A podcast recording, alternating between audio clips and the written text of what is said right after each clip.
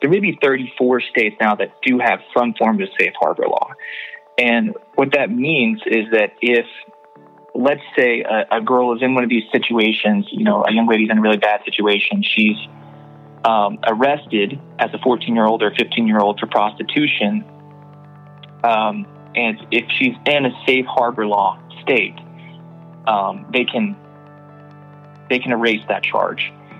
Um, if she's not, um, then she's going to have that on her record. She'll have um, a prostitution charge in her record. It's going to make it difficult for her to get a job. It's going to make it difficult for her to even rent an apartment. It's a really problematic issue that we're sort of putting responsibility on uh, kids, basically, uh, for the situation that they're put in, rather than giving the benefit of the doubt and giving them a chance to, to do something better.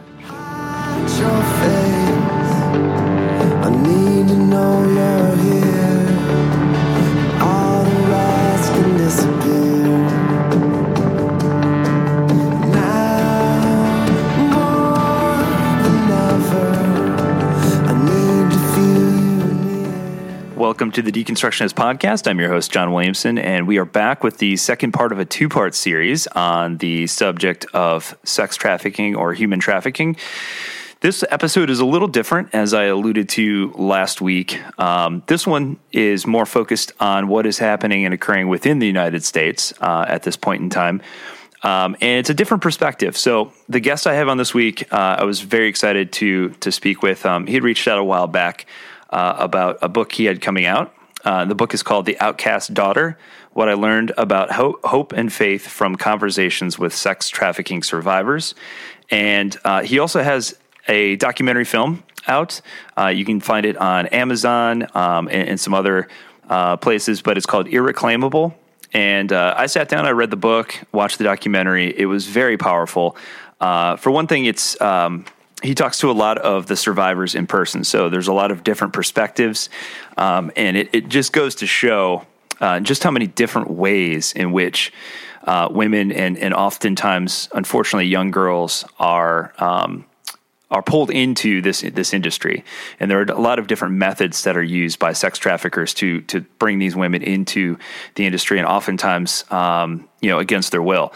And so it's uh, it's scary it's it's uh, oftentimes some of the stories that are um, that are told uh, in the book and in the documentary are hard to listen to, but I think necessary because it is a subject I think that a lot of people just aren't familiar with, and and oftentimes myself included, and and Justin even mentions this as well you know, just the idea that, you know, this is something that doesn't happen in the United States. You know, we're, we're this first world power and uh, we're, we're, so civilized and all that, uh, all that sort of thing. And, you know, this is something that happens in third world countries. You know, we see this in the news happening elsewhere, but that's not true at all. And, and in fact, uh, uh we, I, I, believe, if I remember the statistic correctly, and we, we call this out in the episode, something like $9.8 billion of revenue comes from uh, the sex trafficking industry uh, in the United States of America, and it impacts uh, an estimated 100,000 girls. Uh, that is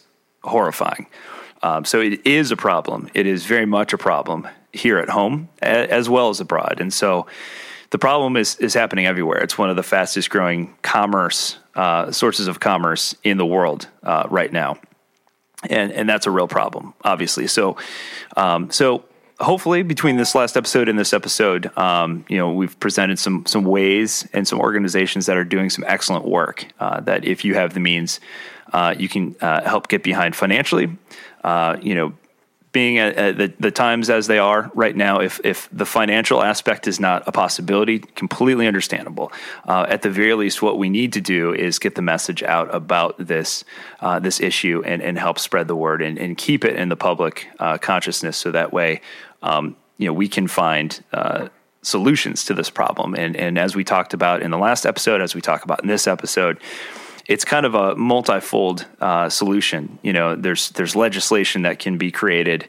Um, and, and some that has been created but doesn't exist in all states across the United States. So there's the legislative approach to it there's the public education, there's the uh, education of law enforcement uh, when they come into contact with not only the women who are uh, pulled into the sex uh, trafficking industry, but also you know the pimps and the solicitors that are involved uh, in this as well that that help prop up this industry and keep it running.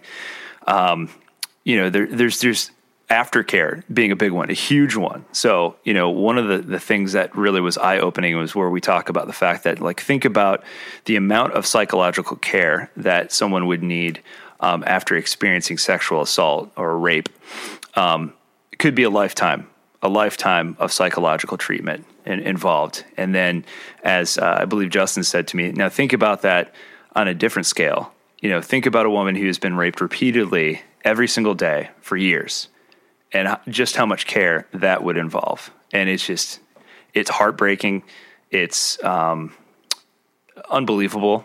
And, so, you know, uh, for those of you that live in the United States, we, you know, you guys probably know if you've listened to this podcast for a while that I'm a huge proponent of mental health. And unfortunately, the mental health system, uh, as it's set up currently in the United States, is not great. Um, therapy is is and can be very expensive um, and out of reach for a lot of people. Um, you know, especially if you don't have insurance or if the insurance only covers a certain amount of sessions, it can be very difficult.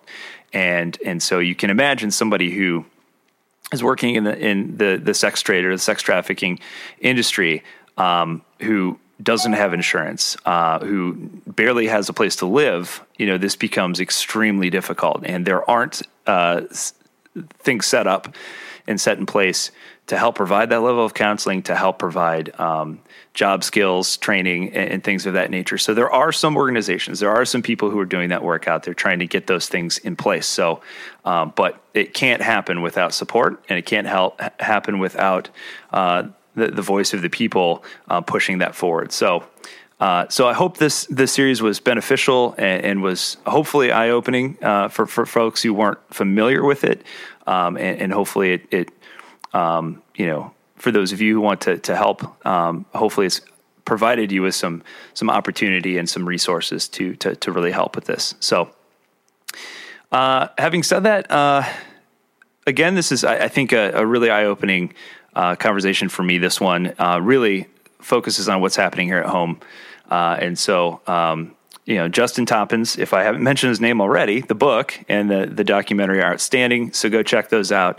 Um, there's a lot of uh, really, um, uh, really gut wrenching um, and heartbreaking stories in there, but very, very important because they, they really kind of shattered what I thought I knew about it. And so, one of the statistics I want to give, and this is one that's in the book, is approximately one in five homeless young adults have been trafficked or felt that they had no choice but to trade sex for food, shelter, or money.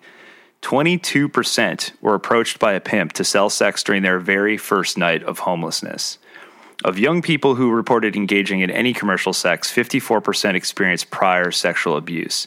The study also shows the disproportionate prevalence of trafficking among LGBTQ youth, representing 39% of those exploited. Uh, those are horrific statistics, but these are the facts. And so, uh, so again, hopefully, um, hopefully this moves you in a way that that um, pushes you to want to to, to help at, at, the very least to spread the word. So, so again, Justin Toppins, uh, great conversation with him. He's doing amazing work and uh, um, and bringing light to this topic. So, go out and support his work. Uh, I, I, will have, of course, the the links in the show notes. Um, also, uh, you know, like I said, check out the documentary and the book. I think the two complement each other very nicely. Uh, there's some additional information in the book that isn't in the film, and vice versa. So, I think the two go hand in hand quite well. Um, and also, again, uh, go out and support the music on this episode. Uh, David Zach, the lead singer of Remedy Drive, who was on last week's episode, um, that his band is featured again uh, on this episode. Um, and so, go out and support Remedy Drive. Exodus Road and all the different organizations that are helping uh, with this issue. So, um, and of course, uh, if you want to keep up with what we are up to, uh, you can go to www.thedeconstructionist.com. Uh, we have a blog there. Uh, we have links to our social media. We have all of our uh, back catalog of episodes uh, there that you can listen to straight from the website. Uh, additionally, you can link to our Patreon. So if you want to support us there, um, we have various packages. Um, our pop- most popular one happens to be our book club, where we select a book of the month and we send that book to you. Um, and we have some other fun stuff on there too. Uh, we will be updating our web store shortly, but we do have a bunch of different t shirt designs, pint glasses, coffee mugs, all sorts of good stuff. Um, so, yeah, hopefully by this point, uh, at the time this episode comes out, hopefully our web store will have been updated and we'll have some new blog stuff up there. Um, and uh, what else? Um, yeah, just as a reminder, working with a new platform right now, so um, very excited about some cross promotional opportunities. So you may hear some some little uh, commercials uh, for similar podcasts. So if you like what we're doing, go out and support the uh, the podcast that we happen to be um, uh, promoting. And then also, uh, you may see some ad, hear some ad reads here uh, shortly, uh, just for some products, some uh, some businesses that have decided to support us and sponsor us, and businesses that we can get behind. so, if you like, if the product sounds appealing to you, go out and check it out, and we will always have a discount code available to you. So, without further ado, let's get to this week's episode. Uh, again, hope you like hope you like it, and uh, um, next week we'll be back with another episode. So, without further ado, Justin freaking Toppins.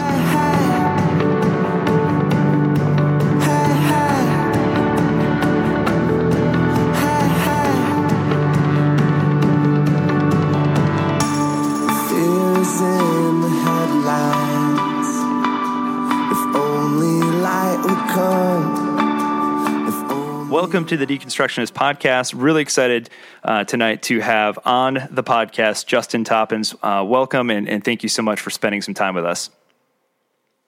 No, thank you for having me. Absolutely. So um, before we get into it, because it's kind of uh, kind of doing a little series here this month uh, on this particular topic, but um, tell people a little bit about yourself, uh, what you do for a living, and and kind of your uh, faith background. Yeah, absolutely. Um, so I was raised uh, evangelical. Um, I worked as a youth intern uh, in uh, two churches, and uh, I attended uh, Southern Seminary in Louisville, Kentucky, for uh, about a year. I started. Um, I think systematic theology is maybe what got me initially, um, and I started kind of having some doubts there. Um, I left seminary. I moved to California, um, where I met um, a girl who would become my wife years later. Uh, she worked in television production, and uh, I moved back to Nashville, and then uh, she came, moved out here, and uh, for a while I had been kind of uh, talking to her about possibly uh, working on a documentary or some type of production together, and she always kind of put it off. But um, anyway, this the documentary was how I was able to get her uh, involved. Very cool. And by the way, Nashville is one of my absolute favorite cities. Your your coffee game there is very strong. So um, I need to get back down it there. Is. Things settle down. I'm telling you, every time yeah. I go there, I go to a different place, and it's always good. yeah, and they keep popping up. I mean, we, it seems like there's a new one every week, but it's a good problem. love it. Yeah, yeah. Um, so, so you, so you met your wife out in California. You guys come back. Um, she's involved, as you said, in the TV industry, and, um, and and so you wanted to work on this project together. How did you come to to find uh, the topic of of sex trafficking or human trafficking? How did you uh, come about choosing that as the topic of this project? Well, I'm really, I'm really glad you asked that question because I think um, the way that it started um, was, even though I was not, I felt like if I wasn't sure that God existed, I probably didn't need to be in seminary. Um, but I was still, there was a church that I found um, that was, you know, willing to, open to asking questions. Um, I, I, just I loved the people that taught there, and we would go to uh, this bar in Knoxville.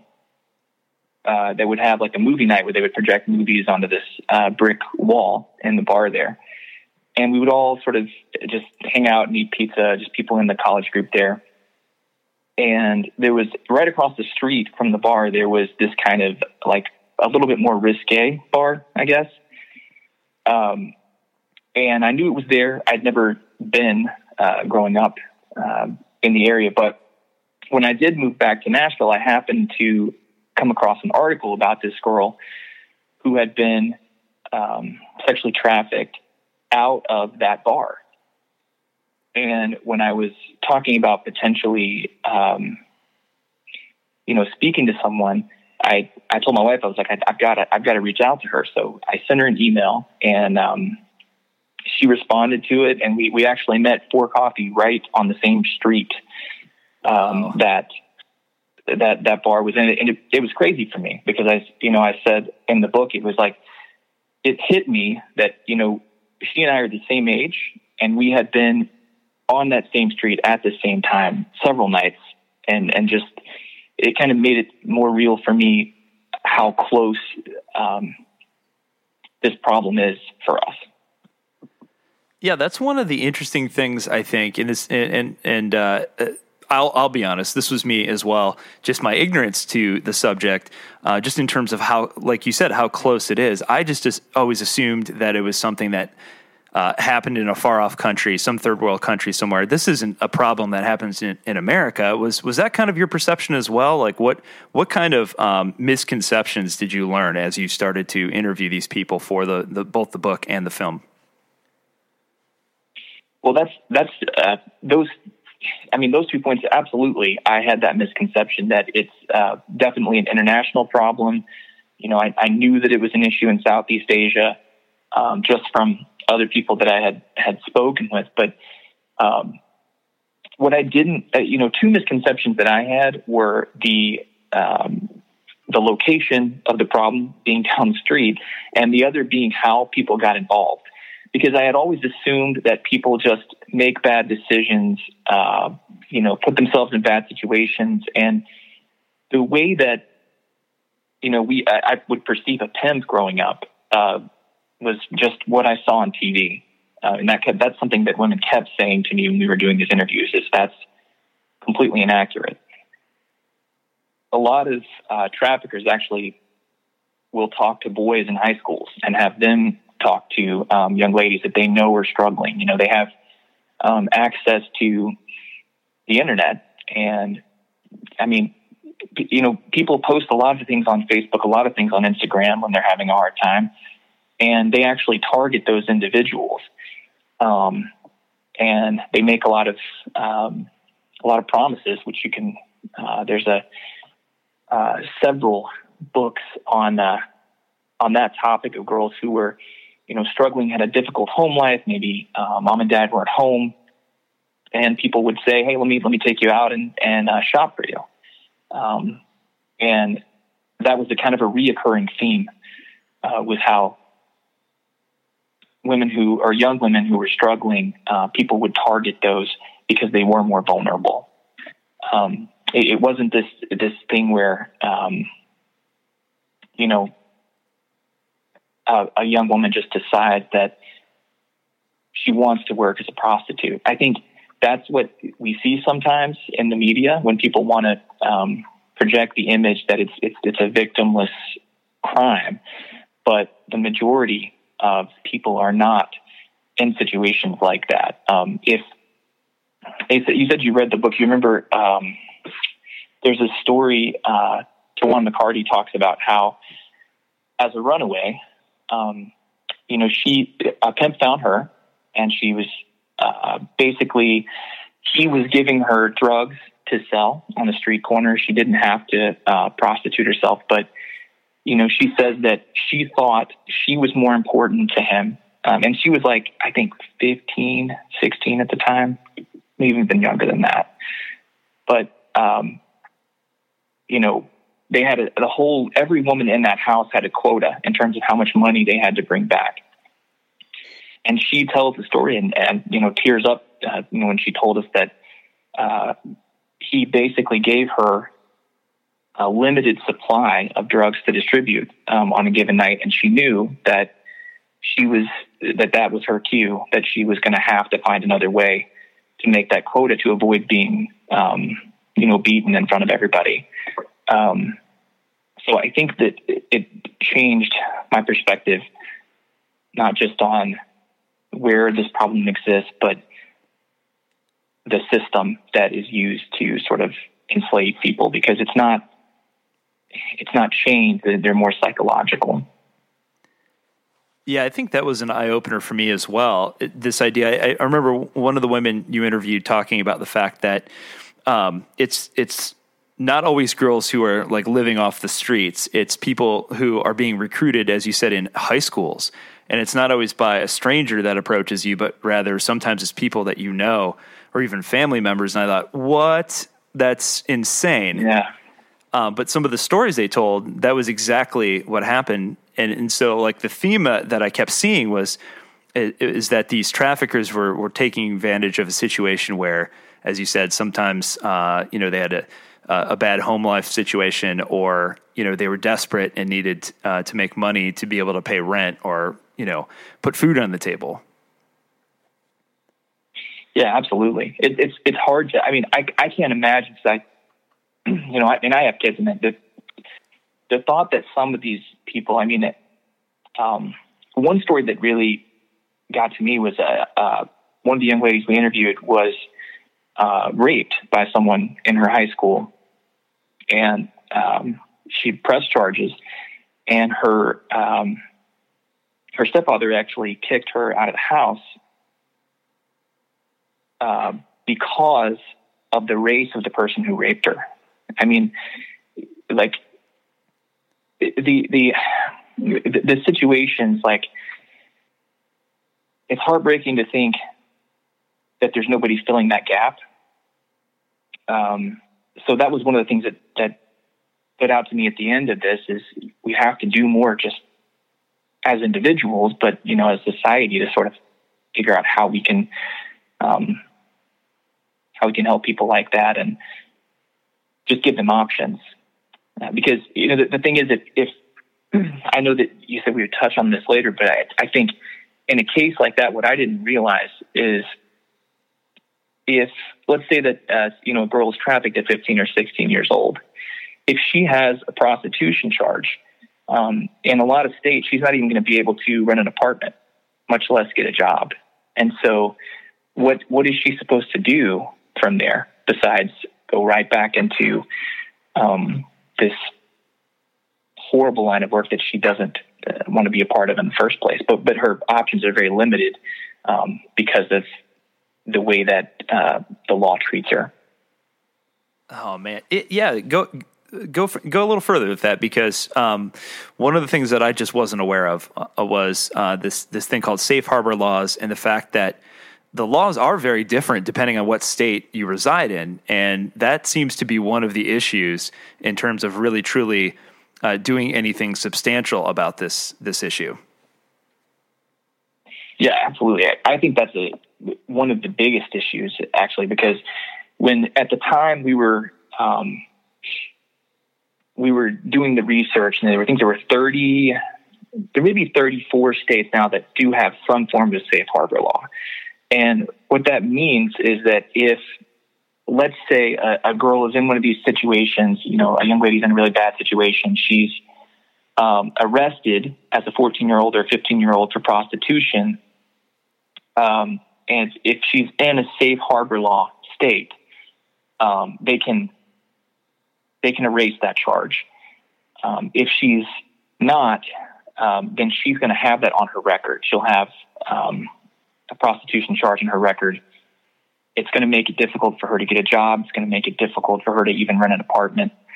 Um, it's a really problematic issue that we're sort of putting responsibility on uh, kids, basically, uh, for the situation that they're put in, rather than giving the benefit of the doubt and giving them a chance to, to do something better.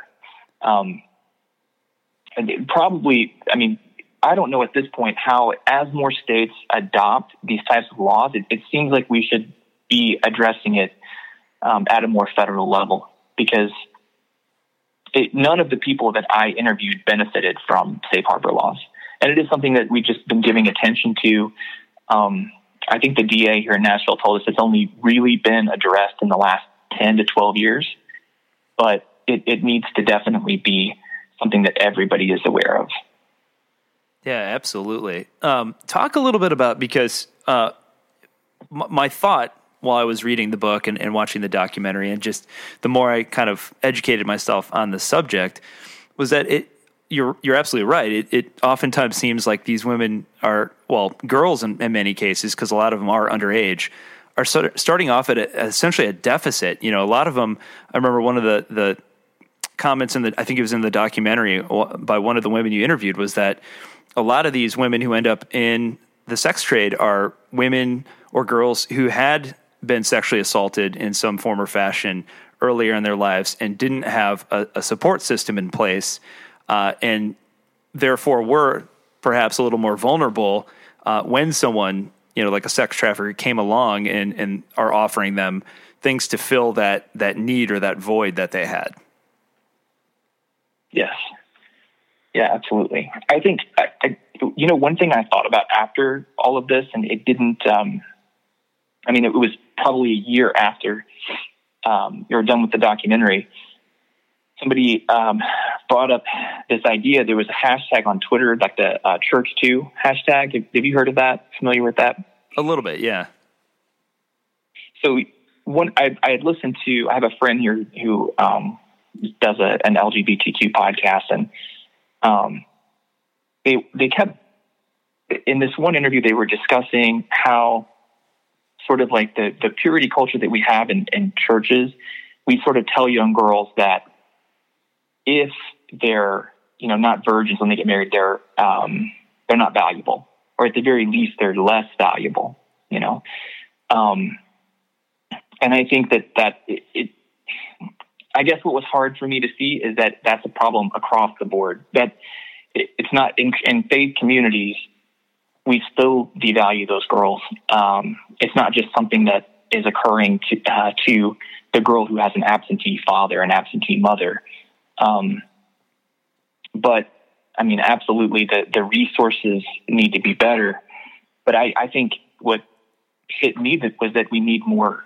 We need to sort of change our perspective as a culture on how how we look at it. It's it's very much um, what I felt is like a commodification of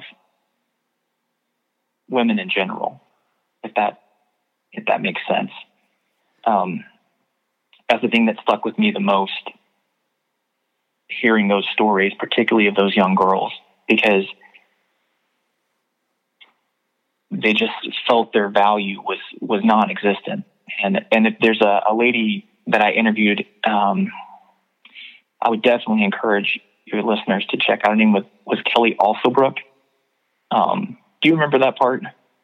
Yeah, that talking with her because I, she she was very adamant that like kids really just need one person to sort of instill value in them and let them know they're loved. And she feels it would prevent a large number of, of kids being even susceptible to traffickers. I know that's a long winded answer, but.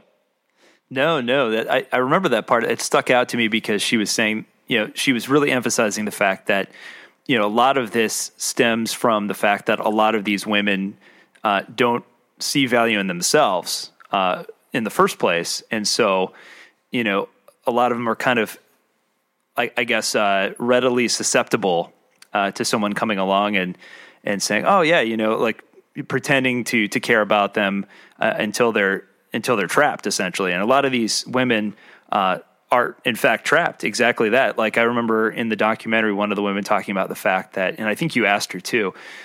Um, she said that she was taking taken all over the United States and and I think you asked like, well, how does that work? And and so talk about that a little bit because that was completely eye opening for me.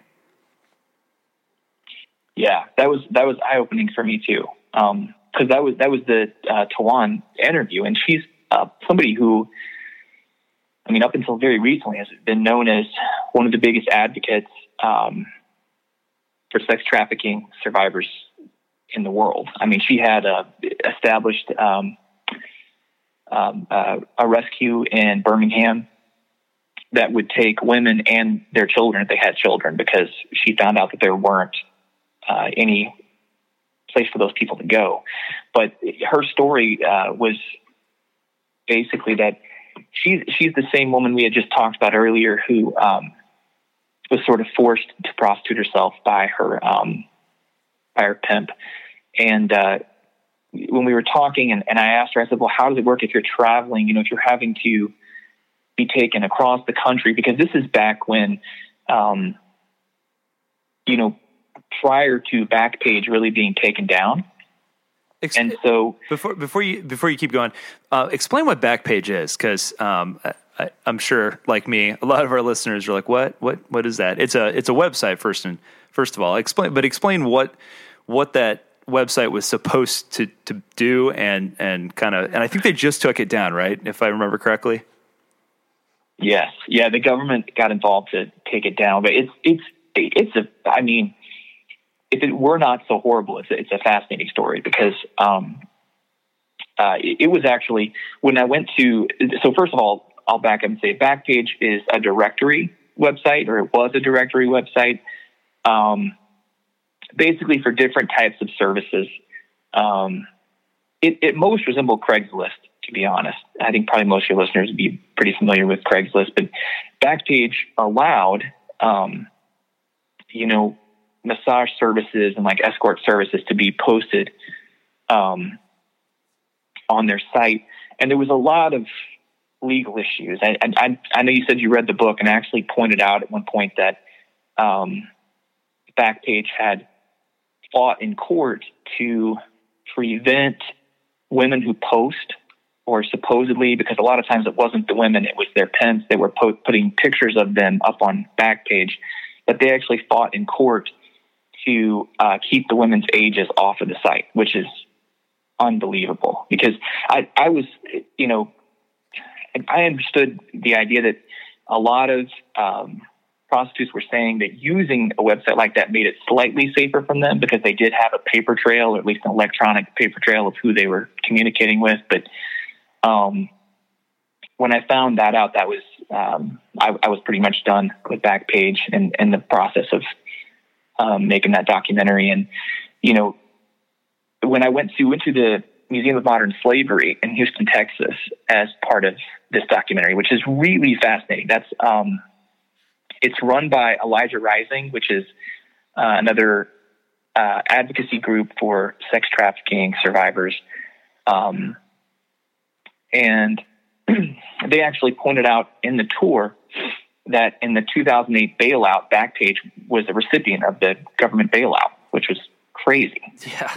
Um, but yeah, I mean, but back to your your question about uh, Tajuan, you know, she she told me basically, I said, where where do you go? Like, how does it work if you're being, you know, sold multiple times a day, and you're traveling all across the country? And the way that she described it, which is, you know, basically going to um, say she starts in Birmingham and then she would they would drive her up to Nashville and they would go to three or four hotels in Nashville. They would advertise her, they would sell her, and then they would drive to Memphis and they would advertise her in Memphis and they would sell her in Memphis and then they would drive to Little Rock or wherever uh, was next. And um, yeah, I mean that that day she told us that she had been um, sold.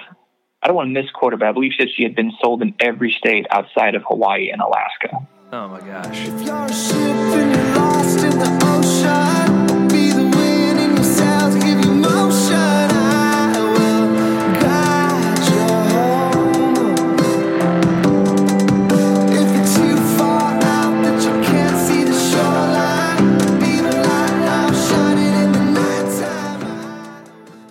That that's insane. And so one of the distinctions you make in the book, though, and I think this is probably a good time to um, to, to kind of talk about that a little bit, but um, talk a little bit about the distinction between what is commonly uh, viewed as, as, someone who's a, uh, engaged in prostitution versus what would be considered sex trafficking.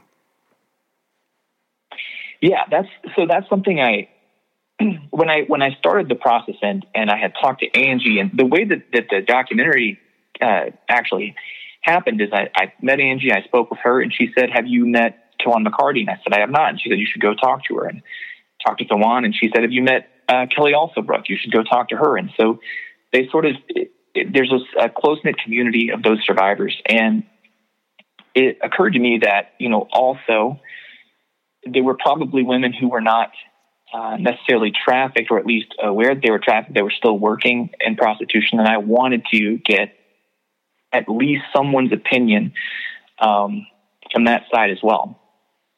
Uh, so I, I did meet a girl named Amber in uh, Memphis, and I think me and, and maybe two, like a camera guy and a sound guy, we we went out and spent two days with her and um, loved her. She was one of our favorite conversations. She's a um, just a really kind person, um, and her story, you know, even though she was still, and I assume is still working uh, in prostitution, you know, was that she started, she got a job in a massage parlor and found that she could make extra money um, with sexual services and then kind of went from there.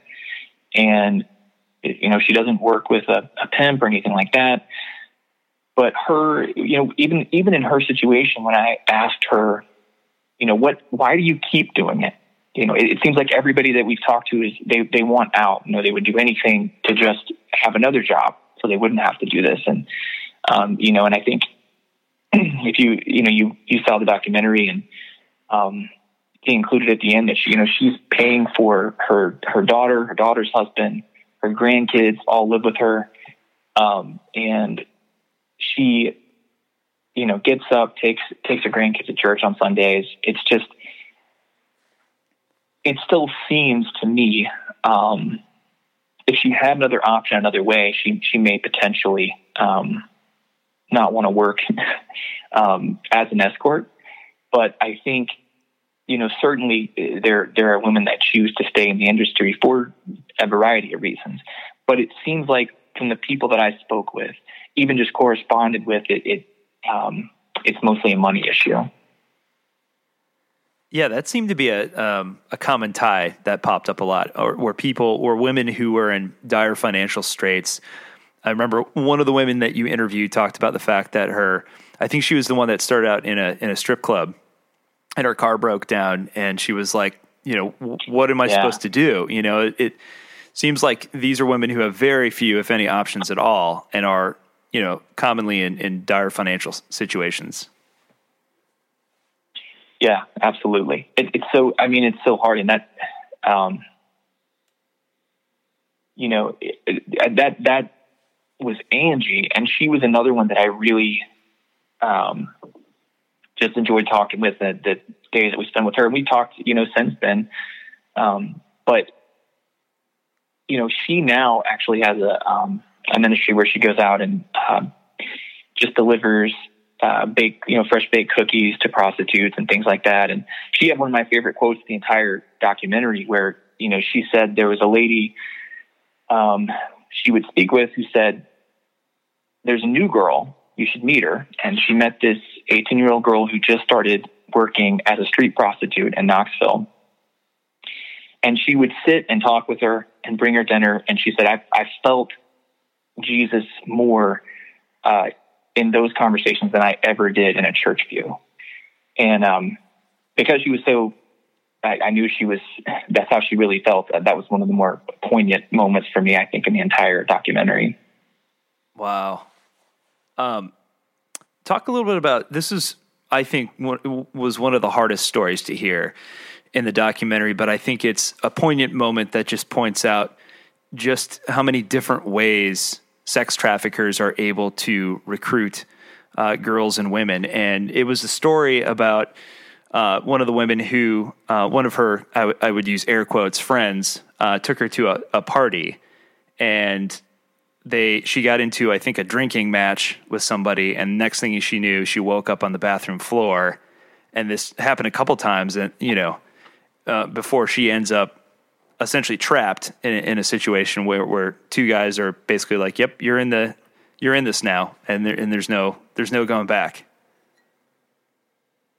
Yeah, and that's and and you know where we were to, just to to uh, go back real quick to what we talked about earlier um, about this issue of self esteem and what we tell young girls. That the girl you're talking about is the same girl um, whose father had kicked her out of the house, her stepfather had kicked her out of the house. Um, but yeah, she she you know a recruiter for a trafficker sort of befriended her and um, you know said she would drive up to Chicago and and you know buy clothes and shoes and just kind of whatever she wanted and um, she invited her to a party, and she was drinking with the guy at the party, and he said I could drink you into the table, and she said I wanted to feel like an adult, and I told him he couldn't, and she uh, got drunk and sort of blacked out and woke up in a bathroom with, um, I believe she said, a, a, dozen used condoms in the bathroom. Um, yeah, I mean, it, it's hard to even uh, tell these stories, you know, much less imagine um, that these women actually went through things like that. Yeah, and I think the other piece of this that was I think equally as difficult to hear is just, uh, and, I think you kind of commented on it earlier, because uh, I think a lot of people are like, well, when these horrifying things happen, why don't these women just go to the police? But there seems to be a very good reason based on some of the stories I remember hearing and reading for them not going to the police. So talk about that a little bit and how the system is just not set up to help these women. Yeah, it's you know um, we, we didn't screen the documentary that many places, John, but I, I thought at one place I felt safe screening the documentary was in, um, in Knoxville, my hometown, because it's not, you know, I knew a lot of people there. Um, we kind of set it up in advance and there's one one of the women in the story talks about how she works with police departments to make them aware of how to talk to prostitutes because if a police officer walks into a brothel or they do a bust, they don't have any idea whether that woman is a willing working prostitute or whether she is a sex trafficking victim. And um, she said that every time she goes to a police department, she physically shakes for the first couple minutes because she has memories of being, you know, raped by police officers who arrested her. Um, and then when we were at um, Elijah Rising in Houston, um, there was another really good conversation we had with this about them where she talked about how a lot of women are afraid. If you know, you imagine that um, someone knocks down the door of a brothel and the police come in and they're arresting everybody. For the most part, all of those women are being told by the traffickers that the police are the enemy right? They're going to arrest you. They're going to put you in jail. It's going to be on your record. Um, and also, you do what we say or else. You know, I mean, the traffickers have the power normally to, to make statements like that. And so, what they're trying to do um, with Elijah Rising as part of their advocacy is talking to the police department in, in Houston, Texas, and saying, when you walk into a situation like this, just initially try to show these women some compassion and hear them out because they have no ability, even if we change the law and make the law more accessible to them, um, if a girl is too afraid to say that she was trafficked uh, at the age of 16 and she's now 19 or whatever she is and she's being arrested, she's not going to be able to even access uh, those laws. Um, so there's definitely an educational element for the police department um, and I think the only reason I, I brought up the uh, the documentary is because when when that part of the documentary um, was playing and they we were discussing these issues with the police department, we actually had people walk out, which blew wow. me away. Wow! because you, you would think that you know people would be willing to say whatever it takes um, to help someone who's. I mean, we would never condone slavery, right? But um, yeah, there's there's something there's still a little bit of a hardness um, about reaching out to uh, these women in particular, and I think I mean I understand it because you know growing up uh, where I grew up, and I'm thankful for everything about my upbringing, but um, you know I would definitely see them as having done something wrong, and that was one of the things that changed for me the most was sitting down and having these one-on-one conversations and making friends, you know. And I think that's what they're trying to stress to, um, you know, police departments is just just treating these women as human beings first, and then you know begin your your assessment of the situation.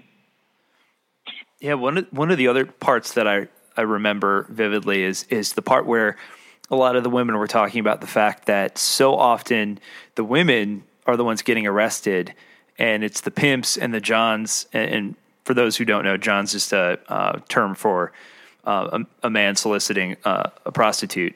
Uh, but the the pimps and the uh, the clients, if you will, um, are not the ones who are suffering the consequences. I think there's even a part where you're at the museum where yeah. they had a um, a wall, a piece of a wall that had been spray painted uh, that said something along the lines of "You got my girls, but you didn't get me." Yeah, yeah, yeah. That was. I mean, you know, I don't know how graphic I could be or, or not be, but go for it. Um, go for it. you know that that there was a, uh, a, a cantina, is what they they call them um, in Houston that uh, they actually busted up, and that's where they found that. Uh, the police had that.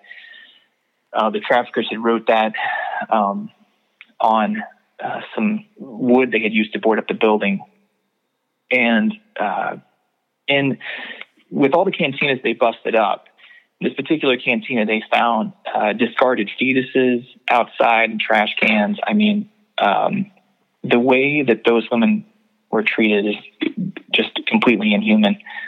Um, hmm. But but as a as an issue where, where, you know when you talk about the Johns being um, you know sort of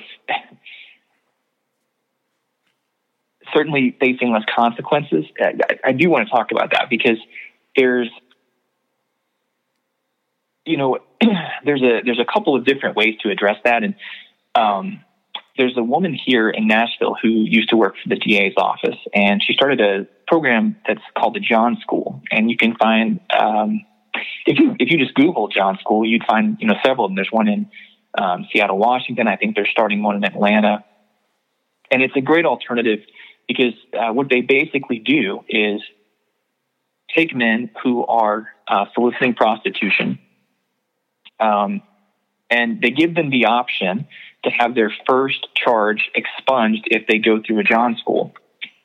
So they'll they'll pay money to go and hear um, prostitutes talk about how difficult their situation is, um, what their everyday life is like, the consequences of um, being a prostitute and having the charge of prostitution by your name, and the fees that the men pay to go to this um, workshop actually go to services that support uh, local prostitutes in the area. So I highly think that's a, a good uh, alternative for thing, people to look into um, and support. Um, hopefully that continues to grow.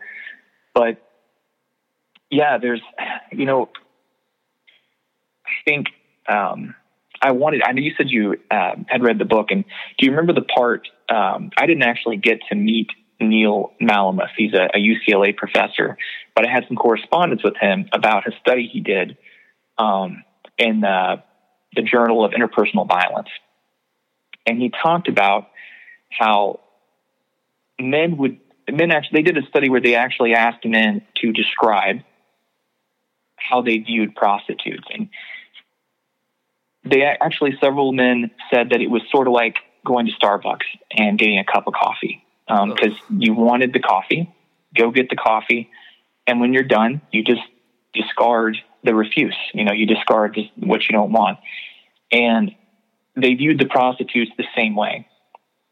And the study was essentially to to you know see the correlation between that and and violence toward prostitutes, which something I also discuss a little bit in the book, but um, that really hit home for me because I, I think I know that um, a lot of Johns feel that way. But the solution to that is not something that we're going to be able to completely fix with changes in the law. Yeah, that seems that seems like something on a deep psychological level that we've uh, been able to mentally turn women into essentially commerce, just like a, another product to be used and and thrown away. That that seems like there's there's some studies that need to take place and figure out you know, and, and a lot of that could and probably does stem from just the way that that men are raised in society or have been traditionally. Um, that that's oh wow. Yeah, it, it's hard. You know, uh, can I, if you don't mind, um, I want to use the example of um, Lenora Frago. Do you remember that story at all? Yeah, yeah. By all means, by all means. Yeah, because uh, you know, so she was um, a woman who had um, offered escort services on the internet. Now she she said that she did not necessarily um, offer sex, but that's obviously something that's insinuated um, for $150. So in 2009, on Christmas Eve, um, a man in Texas hired her for $150. And when she got there, she felt uh, uncomfortable, refused to have sex with, with him. And when she was leaving, he actually shot at her and her driver and hit her in the neck. So she later died from those injuries, and um, the case went to court. And there's a law in Texas that allows for um, that allows for a person to violently defend their property. So his attorney argued that because she had stolen $150, um, essentially, and not offered the service, that he should be acquitted, and he was acquitted.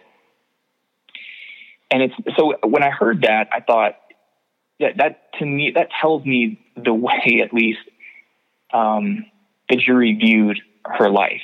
And I wondered if it was just me, maybe because I'm so because I'm so up, wrapped up in this documentary, I'm maybe I don't see this the way other people did. So we went out on the street and asked people, and the distinction between the way men and women viewed the story was amazing to me um, because you know for example if you in the documentary you see two young girls um, who are vanderbilt students and we just asked them hey if if if a person if a man let's say buys a prostitute and she refuses to have sex with him if he forces her so if he rapes her is that you would would you still consider that rape? And they obviously said yes i would still consider that rape. Um, and then we asked a, a man the same question five minutes later and he said that it would not be rape because it was part of the transaction. And it just took me back to this whole idea that if a woman is working as a prostitute, she is no longer human. Like she's lost the entitlement that we would typically assume um, a human being would have because because of that situation she's in. Um, and we didn't want it. We just felt like it's not. We didn't leave that in the documentary to just point out that this guy, you know, is a bad guy or anything like that. We just wanted people to understand the process of dehumanizing someone in in um, in sex work. Let's say. You've got fire burning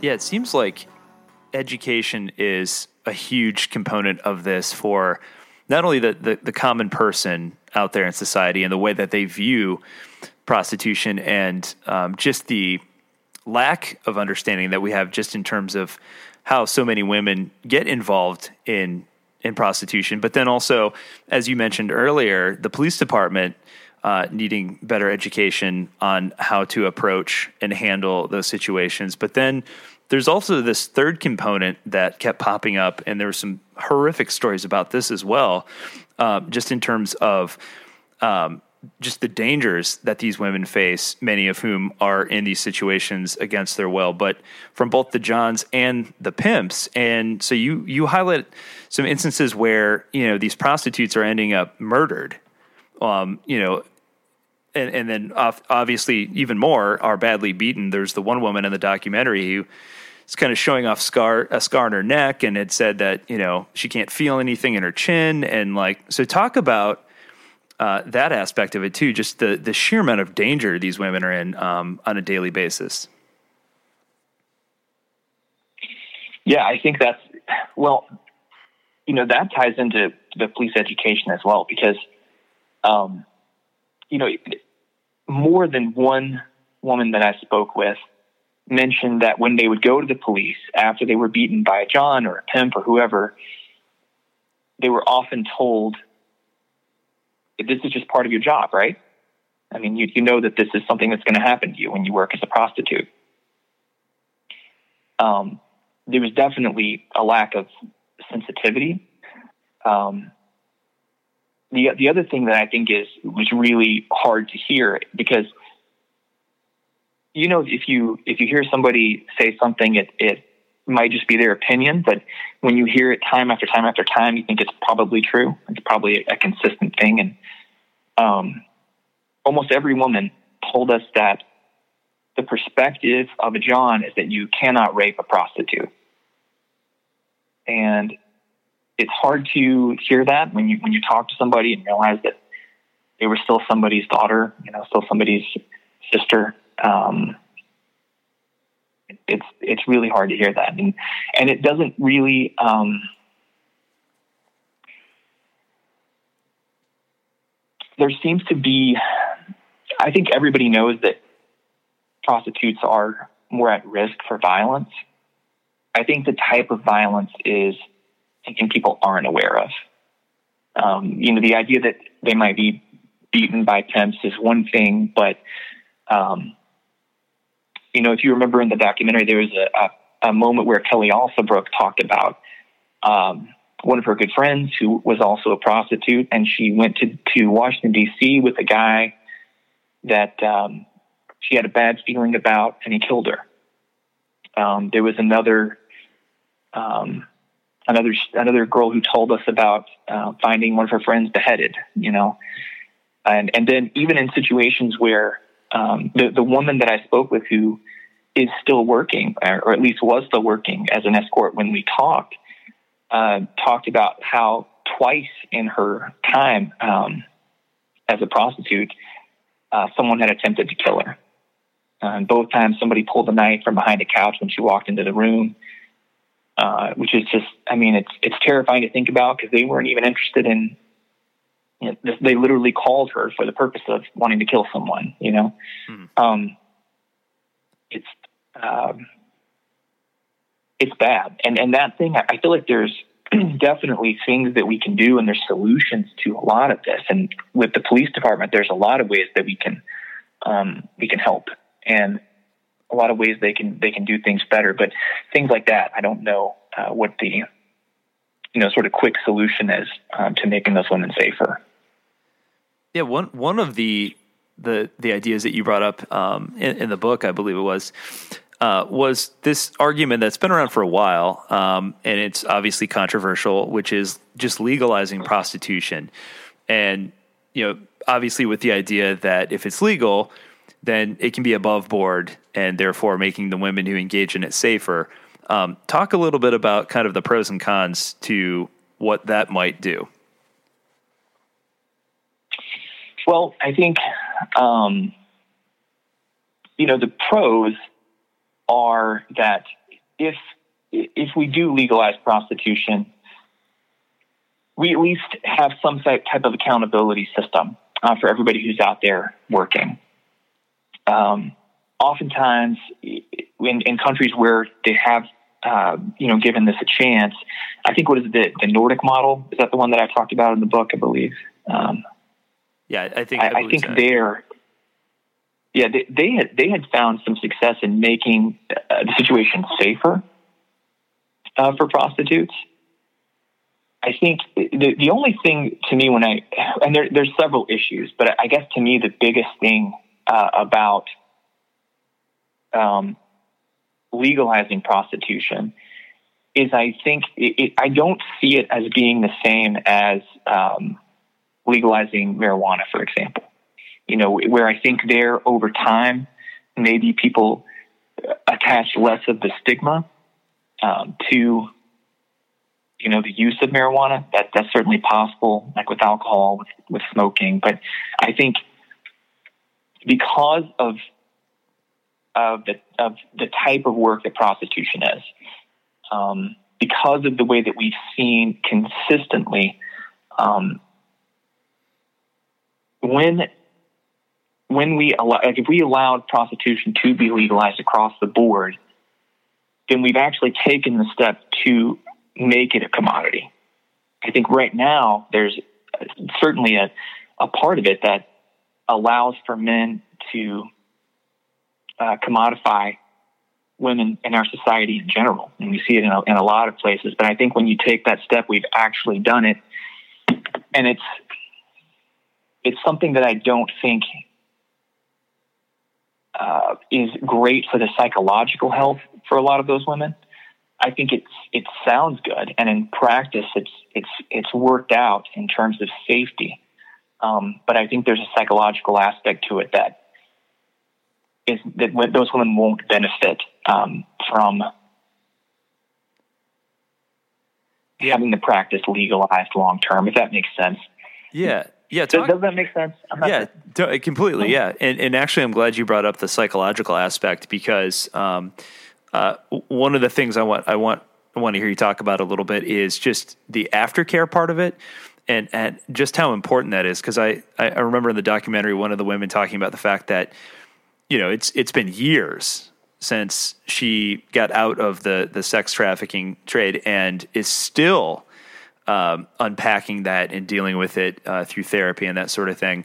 So talk about just talk about that aspect of it, like like the kind of care that we really don't have set up right now, but that these women are absolutely going to need. Yeah, sure. I mean, on on that subject, um, did, did you see the scene where I, I asked it? The the woman, the, the attorney who works for the DA office, I asked. She said these women need a, a, a ton of aftercare that they don't receive, and I said, like what? And she basically, she almost yelled at me because yeah um, you know, she listed out, she said, well, let me ask you something. She's like, you think about, you know, can you imagine if there was an insurance that paid for the care of sex trafficking survivors? You know, I was like, no, I, I obviously I would never think about it. You know, she said, there's the care that you would provide to someone who um, has been traumatically raped. It would take years and, and likely a lifetime to recover from that psychologically. So, what she said to me is imagine now a woman who's raped uh, 10 times a day for 20 years.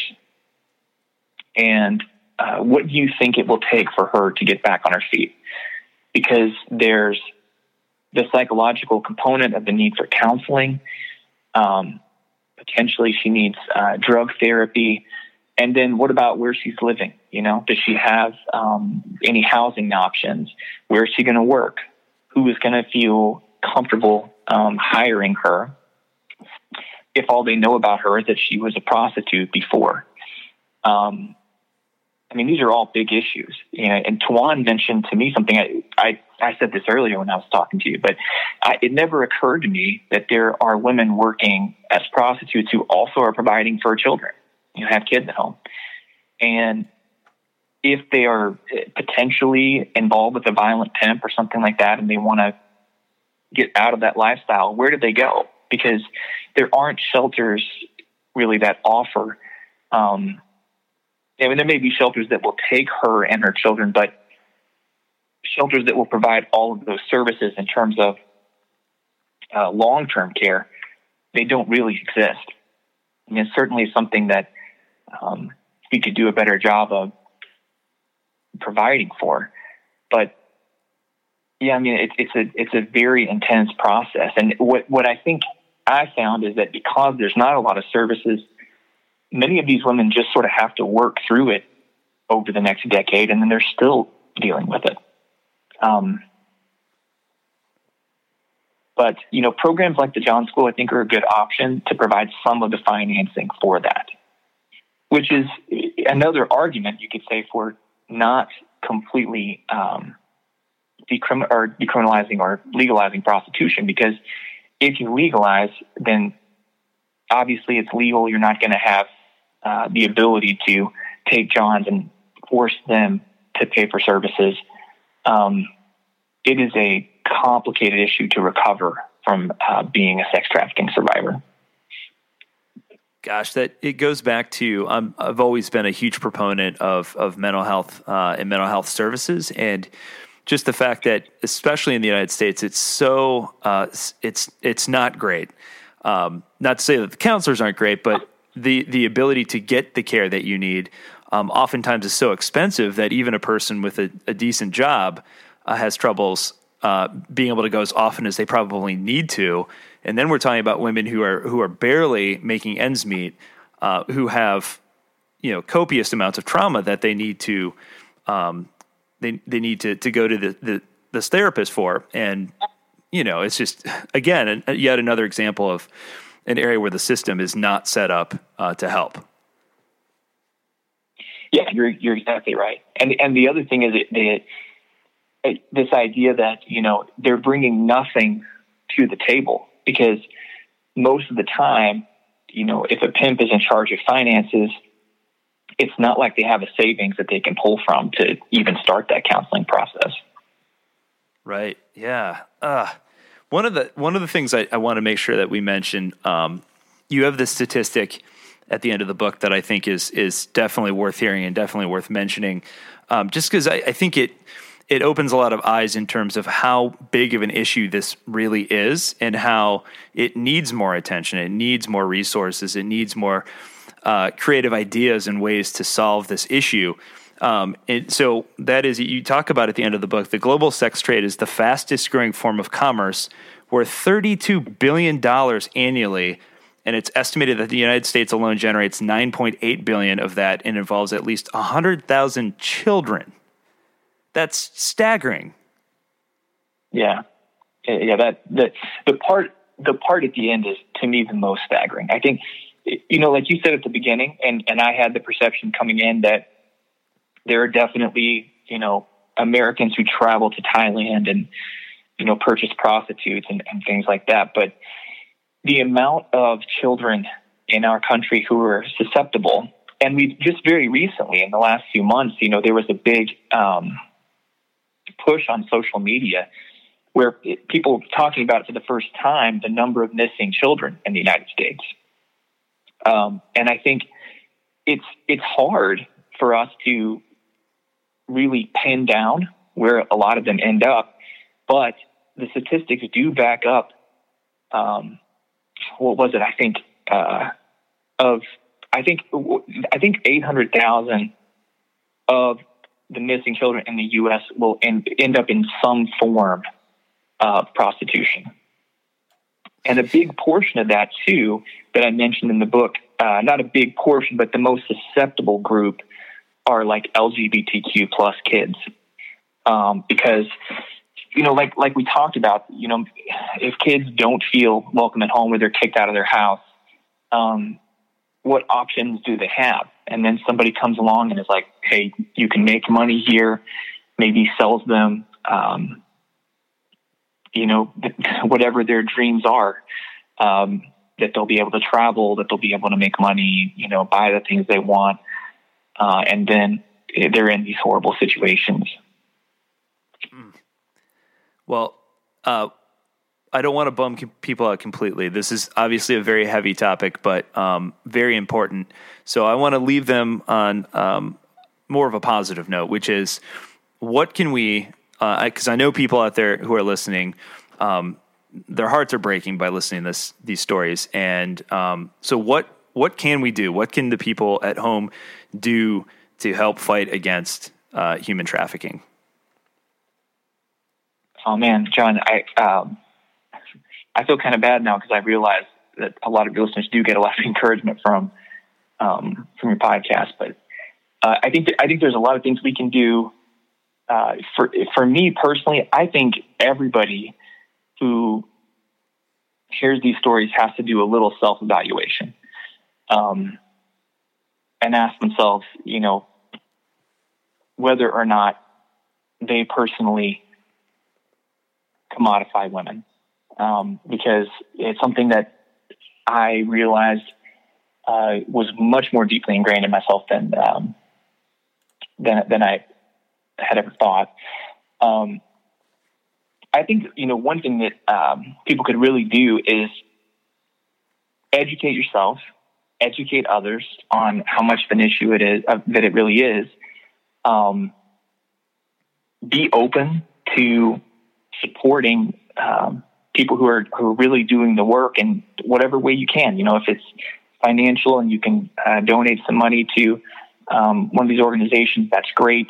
Um, if you can write your um, senator, your congressman, let them know, you know, what you'd like to see changed, particularly if, if they live somewhere where there's not some form of a safe harbor law. I mean, that would be fantastic just to give those women a chance to have their records uh, cleared. Yeah, that's that's such a, a, crucial part of this. I think is just really um, attacking it from all sides. I think number one, obviously, keeping this in the in the public forum, making sure that this is an issue that doesn't just fade away, um, and that is still uh, that stays and remains in the public public consciousness. And then I think obviously also there's a huge educational component to this, um, as uh, on top of you know obviously changing laws or creating laws that uh, that help eliminate um, the situation. But um, I, I, can't thank you enough for coming on. I definitely want to uh, give a plug here for for your both your book and your film. Uh, the book is called The Outcast Daughter What I Learned About Hope and Faith from Conversations with Sex Trafficking Survivors. Uh, and then the, the film, the documentary is called Irreclaimable. So, where can people get a copy of the book and where can people go to see the film? Okay, so the book you can find pretty much anywhere um, that you that you buy books. You can get it on Amazon, iTunes. Um, it's on the publisher's website at uh, Covenant Books, uh, and then the documentary. I think the best place to watch the documentary right now is uh, Amazon Prime. Um, we had recently been on DirecTV, but I think uh, Amazon Prime is probably the best place to find it right now. Perfect. Well, I, I enjoyed it. I, I thought it was a, a fascinating documentary. Um, like I said, at times very, very hard to, to watch. Um, you know, and, and some of the stories are just gut wrenching, but um, I, I think it, it's necessary and it's something that people need to educate themselves on in order for us to to take action and, and do something um, about it. So, um, thank you for the work that you do, and, and thank you for taking some time uh, to come on the show tonight. Yeah, thank you, John. I, I think it's I I'm with you. I think it's great for people to be able to see it and just see that, you know, it is bad, but one of the ways that God often moves uh, through people, and we can make those situations better if we're just willing to um, just open to it. Absolutely. Well, thanks again, and uh, and you know, have have a great night, and uh, thank you thank you again for coming on the show. Yeah, thank you, John. I appreciate it. Keep the chemicals out of my oxygen. Keep the GMO out of my bloodstream. Keep it all fields into war machine. Must we be the first and the strongest? Industry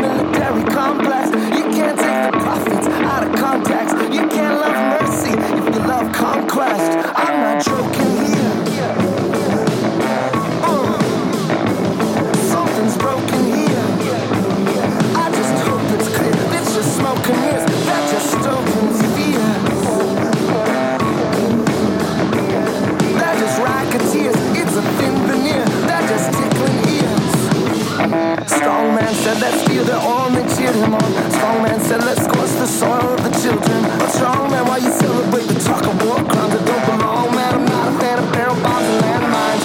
Demigods like